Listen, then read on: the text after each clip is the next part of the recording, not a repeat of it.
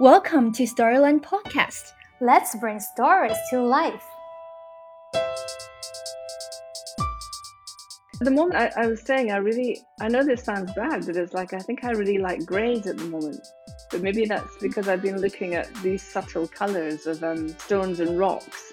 At the moment, I would have to say beautiful shades of grey rather than just grey, because grey has got such a, an amazing range from red greys to green greys to blue greys. Hi, you're listening to Storylines Conversations with children's book authors and illustrators around the world. I'm your host, Ella. Today, I have on the podcast with me Marion Deuchars. She's a British designer, author, and illustrator. Marion publishes beautifully illustrated children's books, and she has also created her own globally recognized style of hand lettering. Her Let's Make Some Great Art series of art activity books for Lawrence King Publishing has won numerous awards and translated into twenty-two languages. She has also written and illustrated three picture books, Bob the Artist, Bob's Blue Period, and Bob Goes Pop, about a blackbird who finds his true self through the power of art. In two thousand twenty, her latest art activity book, Let's Make Some Great Animals and Let's Make Some Great Patterns, has also been published. In this episode, we start with what is creativity and how she remains so creative. Marion also shared with us her experience as a parent of two boys, how she cultivated her children's interest in art. Without further ado, let's welcome Marion Deuchars. Hello,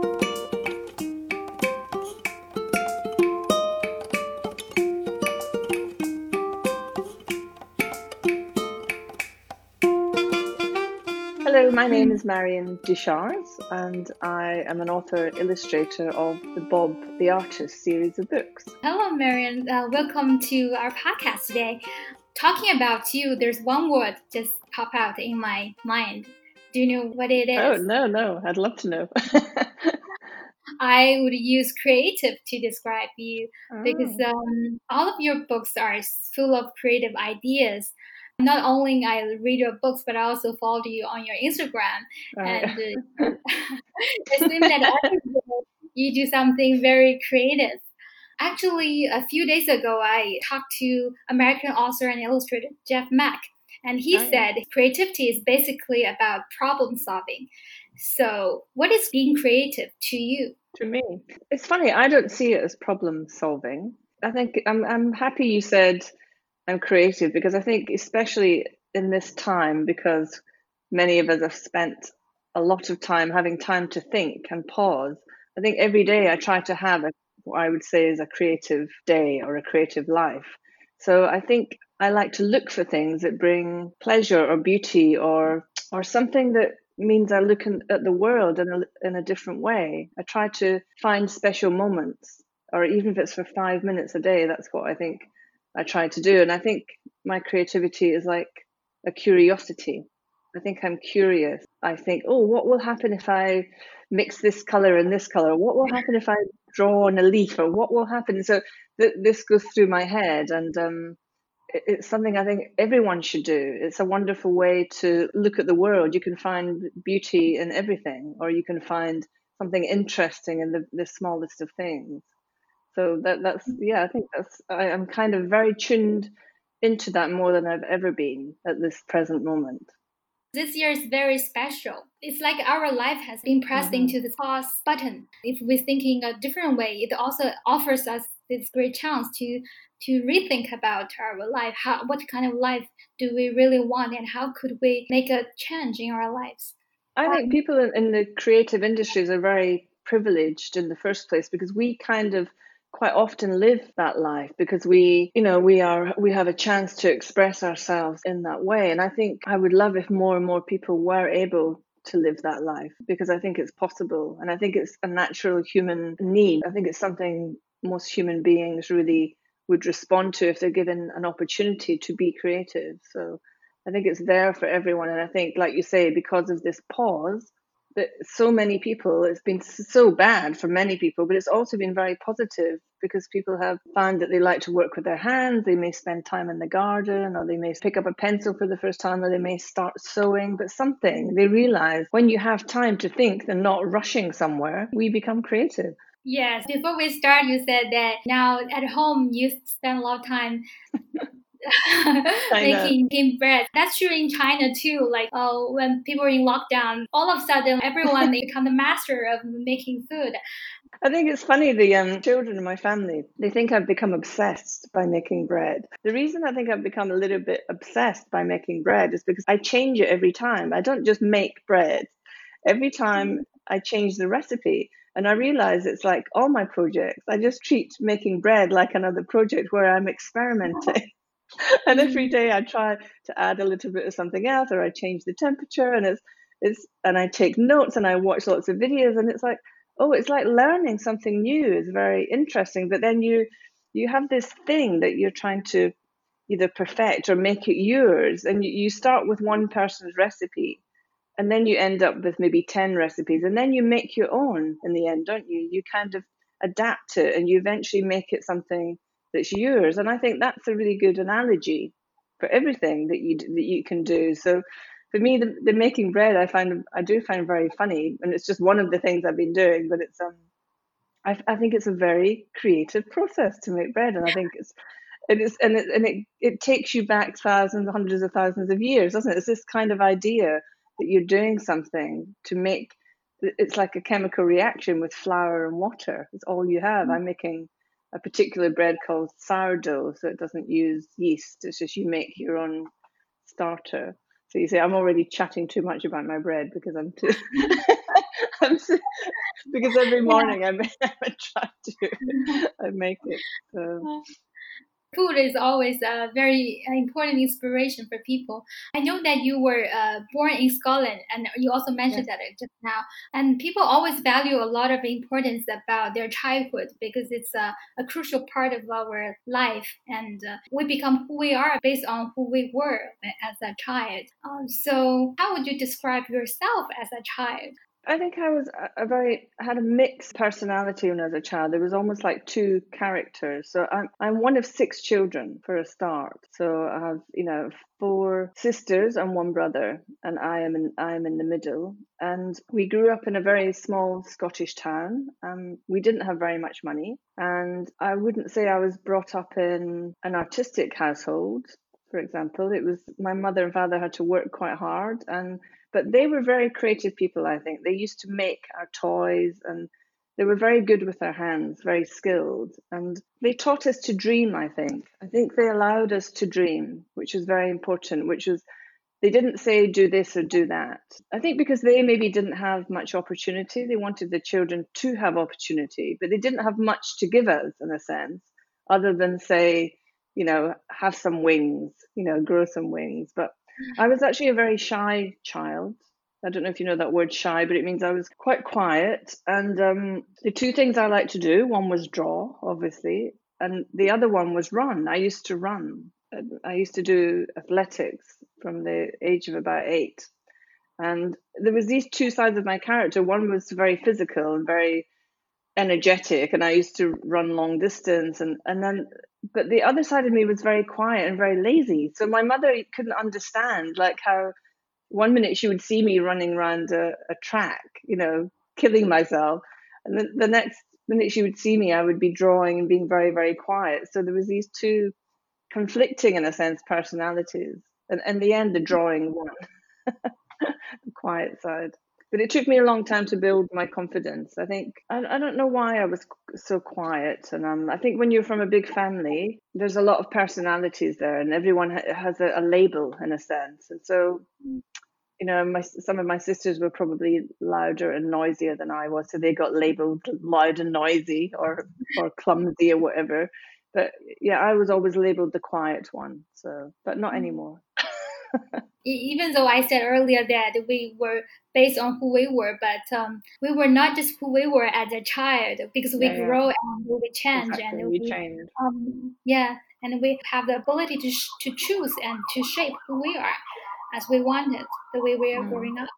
I learned that you you like traveling a lot, and I remember you said that one time you, you went somewhere to travel and you see very beautiful things, and then you take photos, and then you feel sorry for that because if you take photos, you feel you, you take some yeah, yeah, yeah. You're and then you start to draw, and um, mm. then then you're just giving something back to the place you were visiting. So. Um, What what kind of places would you like to visit or be, and then you feel more creative?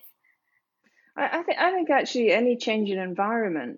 I think whenever that's what travel allows you is to is just to see things that are unfamiliar, and so it acts like a, a stimulus. But I, I'm quite well travelled. But the places I haven't been to, there's many places I haven't been to that I would still like to go to. I mean, I would love to go to China, and I'd love to go to Japan.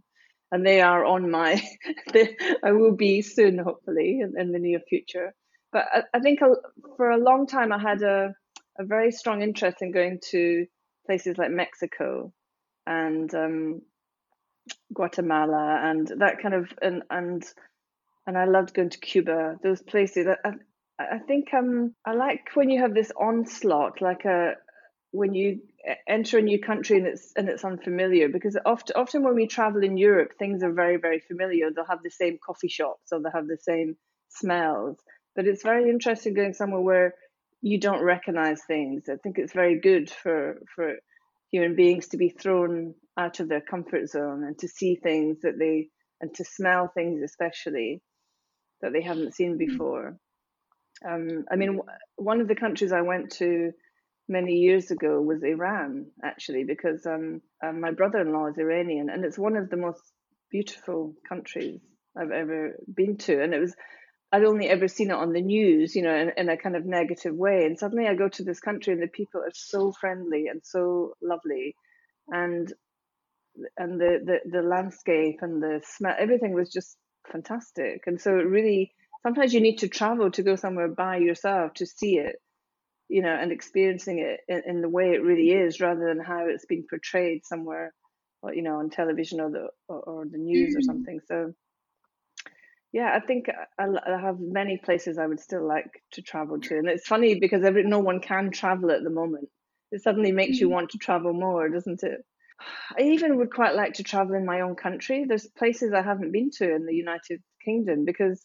Because I, I like the heat and the sun. Whenever I have a holiday, I like to go somewhere quite warm, you know. And so I haven't travelled in the United Kingdom as much as I should have done. And recently, I've become much more interested in um, the coastal areas of, of the United mm-hmm. Kingdom. We have so many beautiful beaches, and I love the colours of the United Kingdom because it's such a contrast to say. I mean, you can go to the Caribbean and you have the most beautiful sea and beautiful sky. And it is the most beautiful sky and the most beautiful sea in the world, I think, the Caribbean.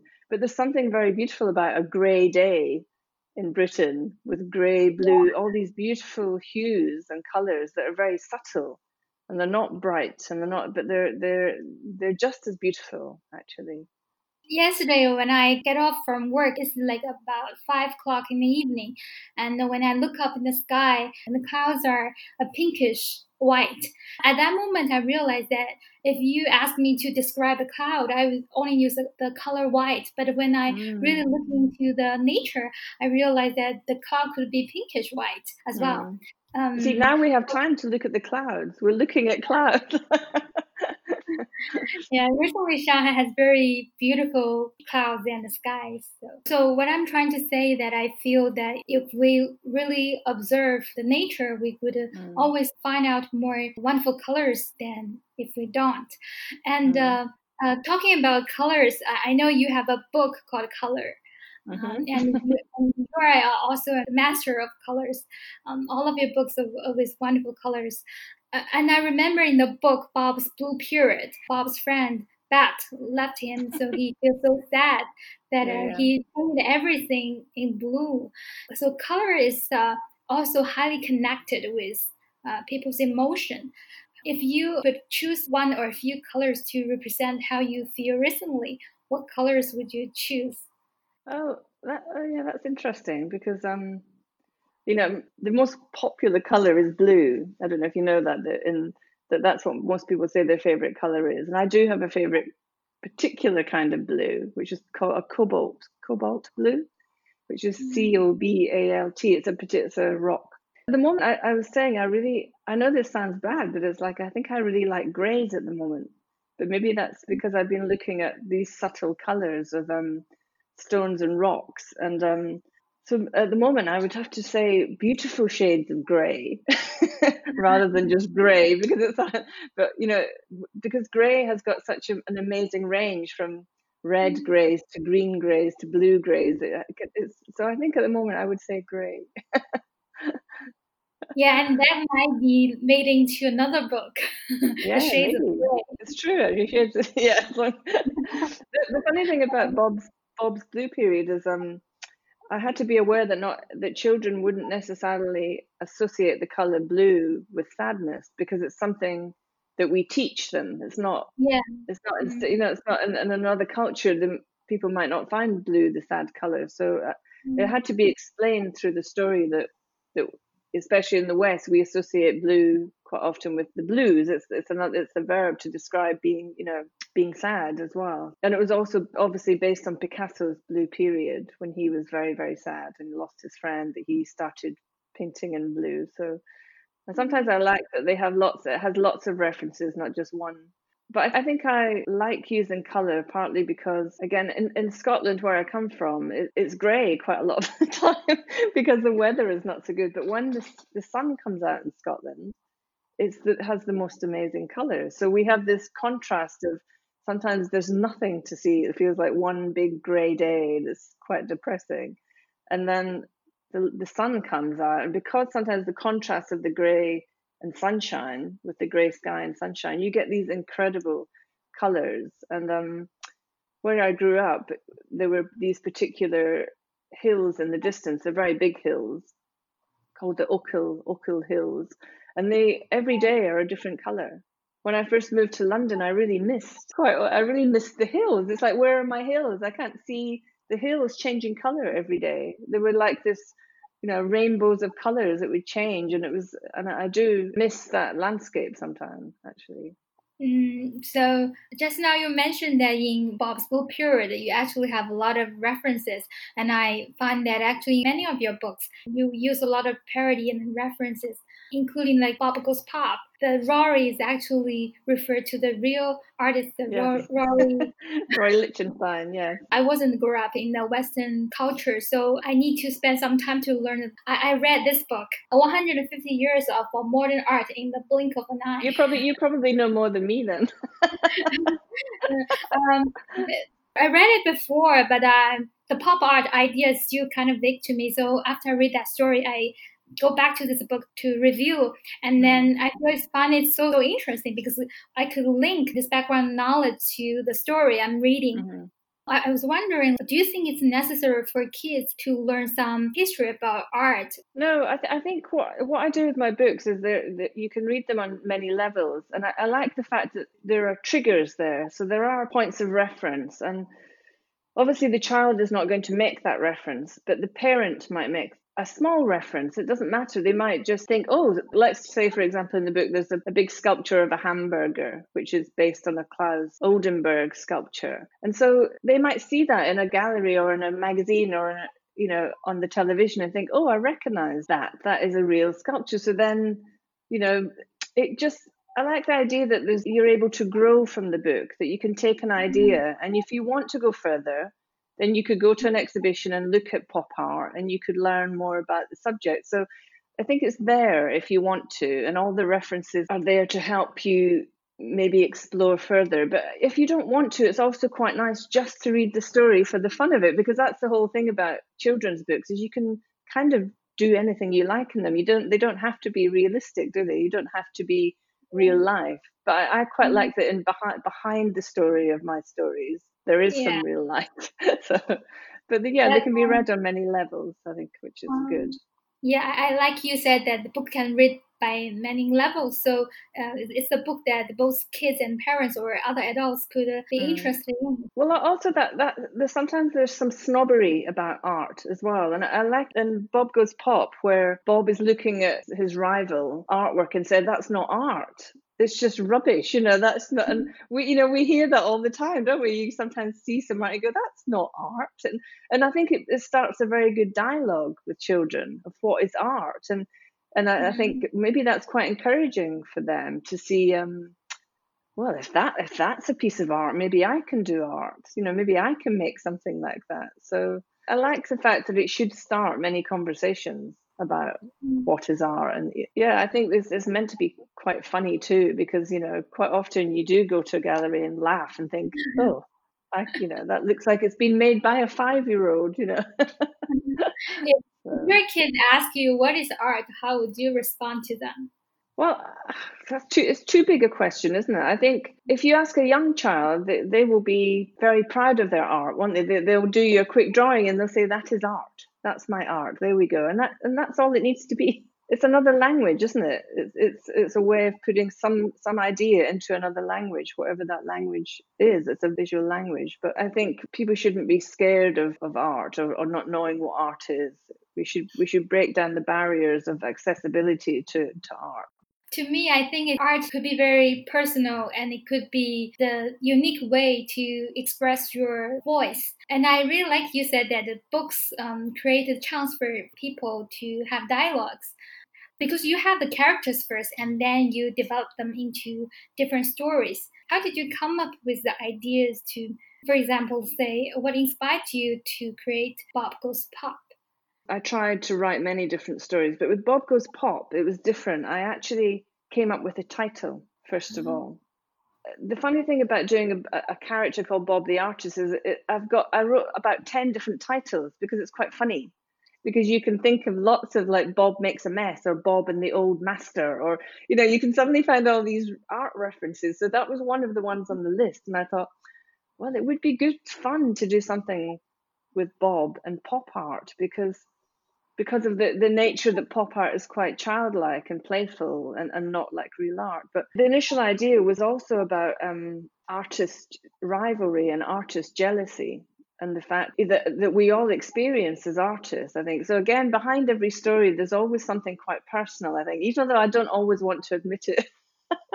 but, but there's something, I think, when you write a story, something comes from that's quite personal. And I think when I was writing Bob Goes Pop, I was looking at quite a lot of social media, and it's when it just it was kind of exploding in terms of, of looking at other people's images and, and realizing that sometimes it made me feel not very nice, you know, like made me feel like I wasn't very talented, because there was always seemed to be something better.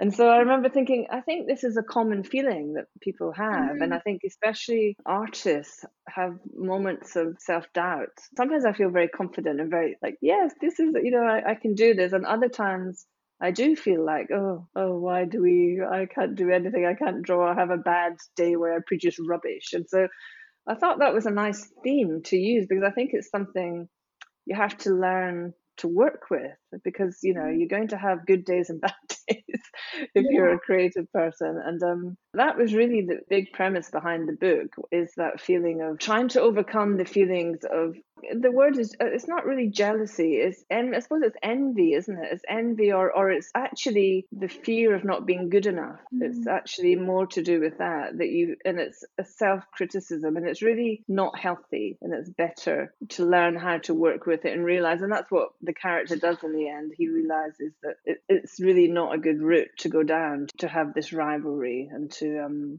to be envious of someone else's work. So he learns to work. That was just one, he learns to work with him, but that's, you can't always work with your rival, but you can learn, learn to, um, you know, accept that, of course, there's always going to be other talent around. You just have, to, there's, there's enough talent to go around the world, though. There's enough for everyone. Everyone can have a little bit. Yeah. Competition is everywhere, actually, not just among artists, but also like a, in school, children, they're, yeah, yeah. they're all compete, compared by different classmates. Or uh, in China, we have a huge population and we have limited resources. So the mm. competition could be very heated. The children sometimes are under a lot of pressure as well. And I think this book, uh, could your book could be a very good chance for, for parents to talk with their kids about that feelings as well. Mm. For they certainly will have that feeling no matter how old they are. Yeah, one of the examples I used to like to imagine was um, Picasso and Matisse were, you know, uh. could see each other's work. They were both obviously two of the most famous artists in the world, and yet I tried to imagine what they, how if they ever experienced that riot. You know, like, oh, he's painted that picture and it's so good, and you know, in in the days before, they didn't see each other very often, and what they did when they did exchange is they exchanged a picture, a painting. So I think, you know, Picasso would take one of Matisse's drawings and vice versa, and they would learn from it because, you know, they couldn't go on to social media and find out what Picasso's up to that day. But the idea that you you do, and that each, their work did influence one another. They were influenced, but they were very, very different. And you can see now in history and in retrospect that they were running along parallel lines, and there's room for both of them. There was no, there's no need for them to come together. But I'm sure there must have been times when Picasso was thinking, that blooming Matisse has just painted that fantastic picture. I mean, he was meant to be really influenced by the painting that Matisse did of the woman with the green stripe down the middle of her, of her face. And I think it had a very big effect on his work because it was very abstract and very odd at the time. And um, yeah, I just think it's quite funny. I like to, in my daydreams, imagine maybe that they maybe had a bad feeling, you know. And I and I know in the Bob in my book Bob Goes Pop, the original story is based on the rivalry between Lichtenstein, Roy Lichtenstein, and Andy Warhol, who did have this kind of rivalry. And um, I think it's quite funny to to observe it and realize, you know, it's good for us to know it because we sometimes these people are so on a pedestal and so famous, you think they can't possibly ever have worried about their place in history, or they can't possibly have worried about their own work, and they did. So it's, it's reassuring to know, I think. Yes, and that's universal feelings as well. Mm. But apart from being an, uh, an artist, you are also the mom of two boys. I assume that they would love to spend time with you because you have a lot of creative ideas and you can lead them to play art. What have you done to cultivate their interest in art uh, since they were young? I think I had a, a very specific approach to how I, I worked with them, which was to be a little bit in the background, if that makes sense. So I didn't want to... to force them to make art just because I made art. But I think I always made the opportunity for them to make art. So if you think that children quite often like to copy their parents anyway, sometimes I would just start something myself and then they would want to join in. But I, I didn't have the kind of children that, that always wanted to do exactly what I wanted to do. And they, you know, if I wanted to take them to an exhibition, for example, they would complain, oh, we don't want another old exhibition. You know, I didn't have very compliant ch- children. There were two boys and they were they were quite, you know, interested in many other things. But but I think I sometimes persevered. So I used to say, let's go to the museum. And on the way to the museum, the art museum, we will go to the comic shop. Or on the way back from the museum, we will go to the comic shop. You know, and you can... um. maybe we can buy a, co- a comic or we get, you know, so there was always this kind of bribe, but, and they, but when I took them to the museum, I would say ninety-nine percent of the time, they always enjoyed it, but, and, but they didn't want to go in the first place. And then another thing that happens in the museum, the art museum that I took them to, is I didn't spend too much time there. So I didn't actually say, go through every single item and, we need to look at every single piece of the exhibition. I used to sometimes just let them run through the exhibition in five minutes. It doesn't matter. It was about them having an experience of it, not me saying, okay, we're going to look at this and we're going to look at that. So I think I allowed them a bit of freedom.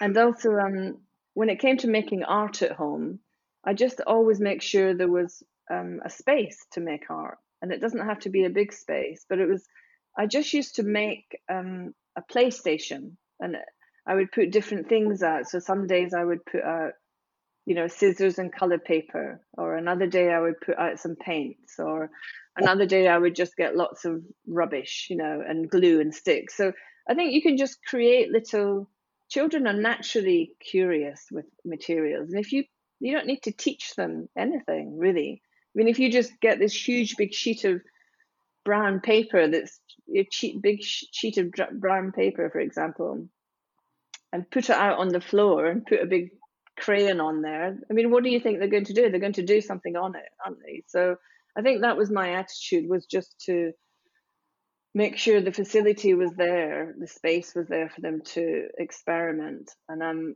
and another thing that I, I did was um, I always had lots of sketchbooks for them. So sometimes I changed the size of the sketchbook. Sometimes I give them a tiny little sketchbook, and other times I give them a really big sketchbook. And so they have to react differently. Sometimes I give them a sketchbook with black paper in it, because then they have to think, oh, what do I draw, do with a black paper sketchbook? Oh, I have to draw with a white pencil.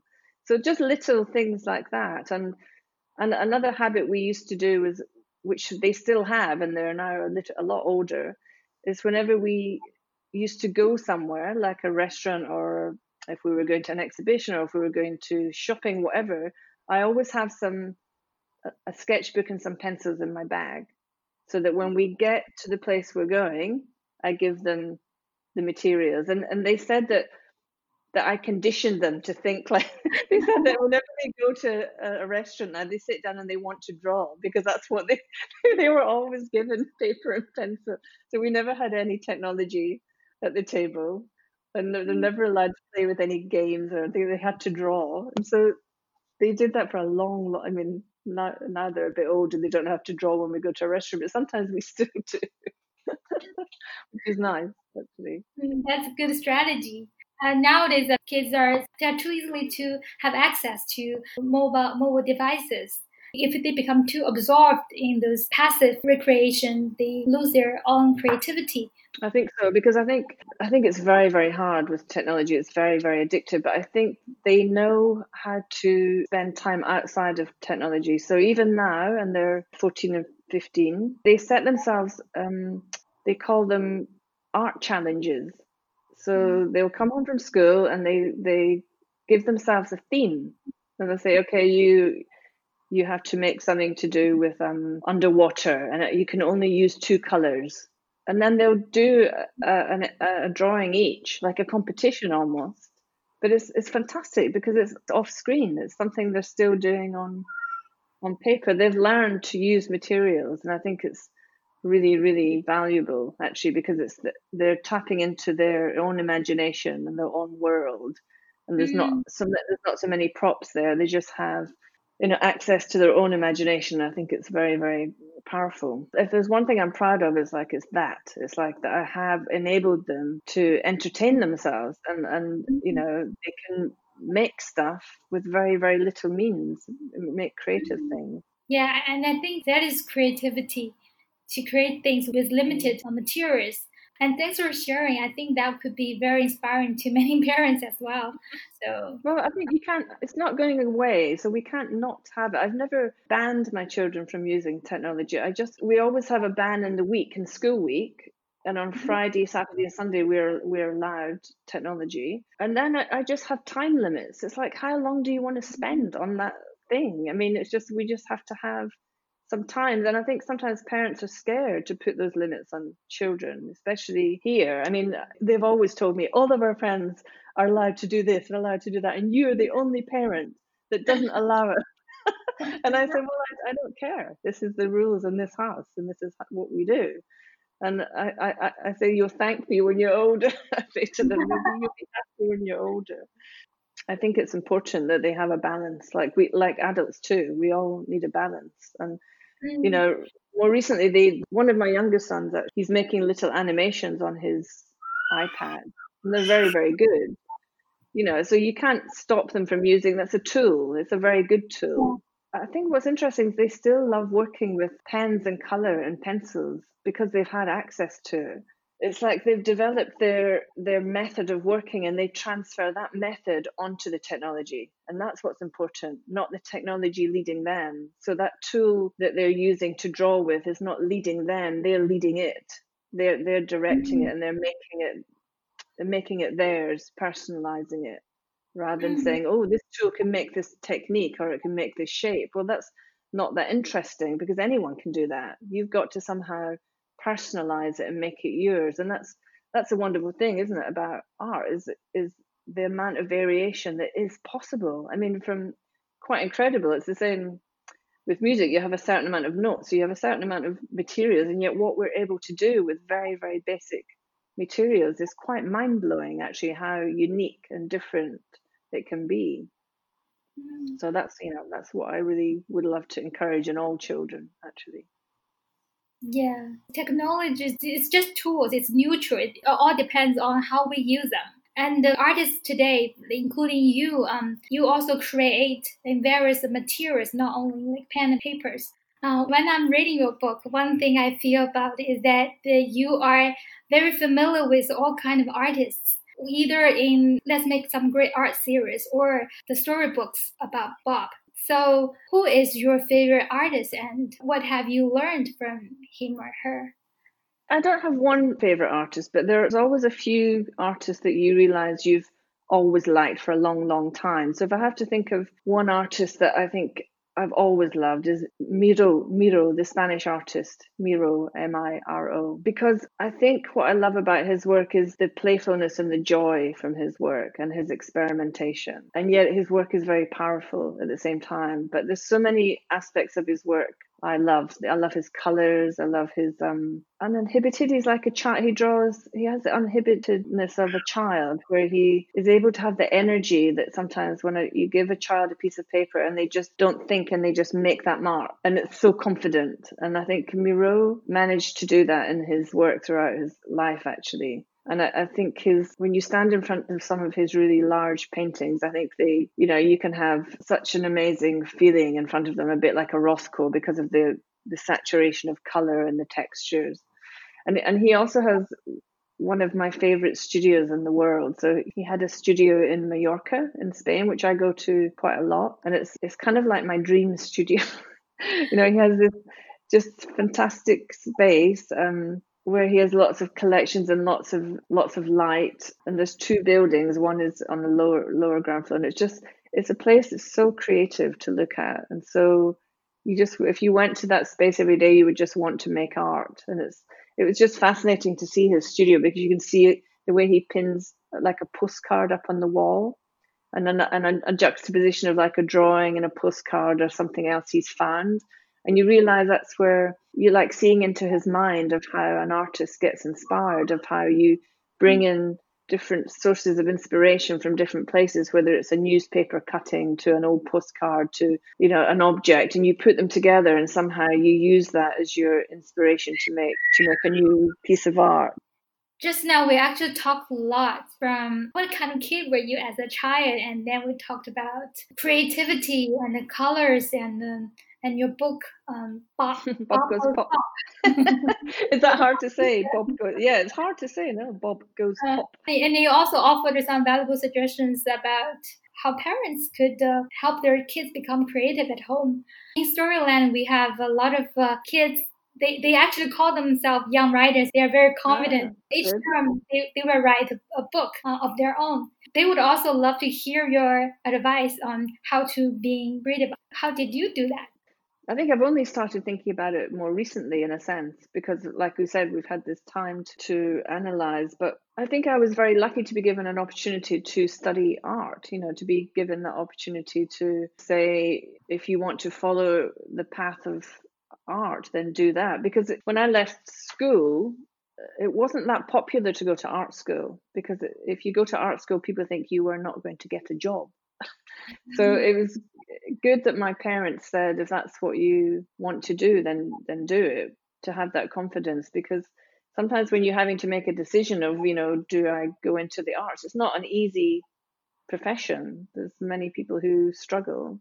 I think you should, it's the most cliche thing to say, to follow your passion. But I think if you don't try to follow follow it, you will always regret it. So best to best to try. And if you fail, then you try something else. But at least you tried in the first place. I don't think I'm special in that I'm creative. I really do truly believe that we all have this creativity inside of us. And, you know, people always used to make much more things and be much more creative. I think actually the Chinese people are more more generally creative than in Britain. But I hope, really hope I can come to China one mm. day soon, because I, I, I, one of the things I'm very excited about, about are my books selling in China. It's um, it makes me feel very proud, actually, because I, I think that you have a very good appreciation of, of, of art, funnily enough. And I think the fact that my books are doing well there is because they're not just about a story and pictures. I think the two are very harmonious. You know, the way I work with, with pictures and and story is like an the whole book is like an object of art, and I, and I I feel that they're really appreciated. They appreciate that very much in China. Like visually, are very much are very sophisticated and able to appreciate.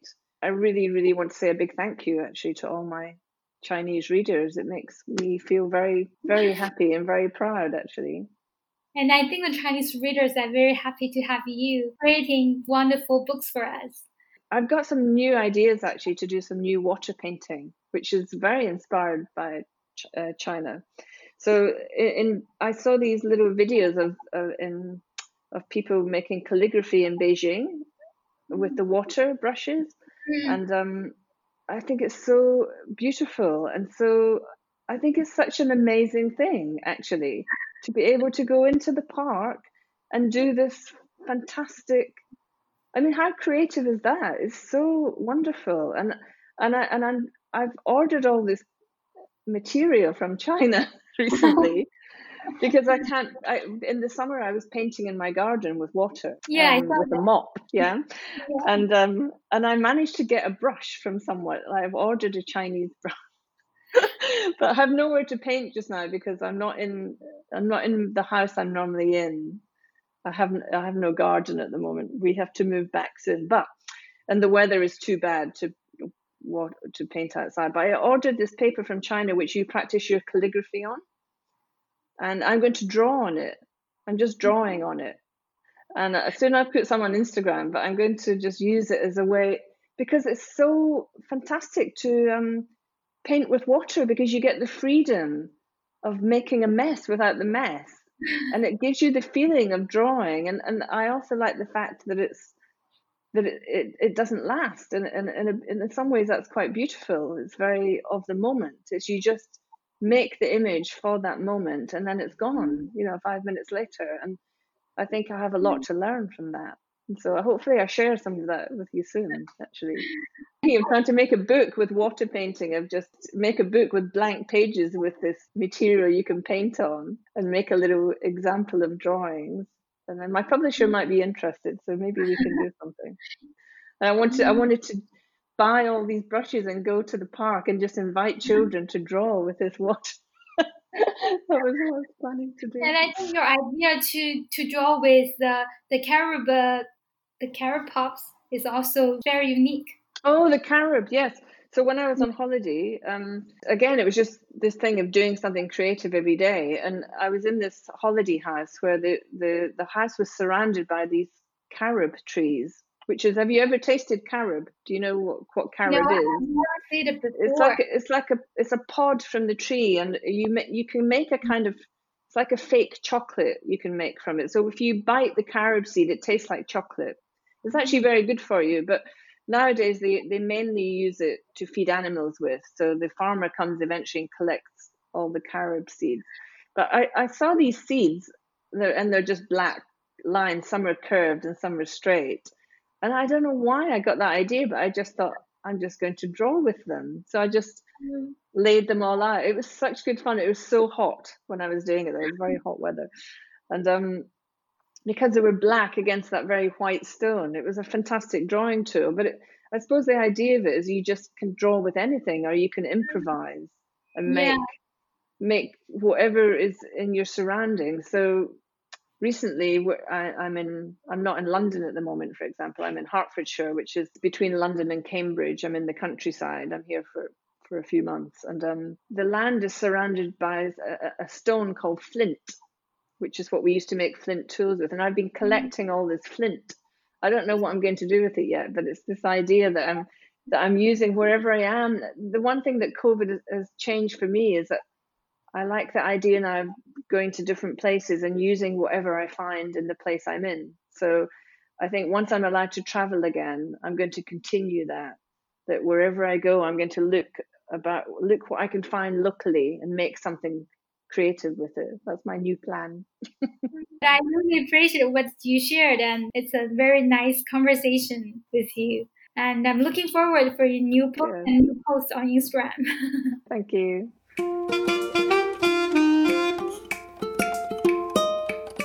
That's my conversation with Marion Deuchars.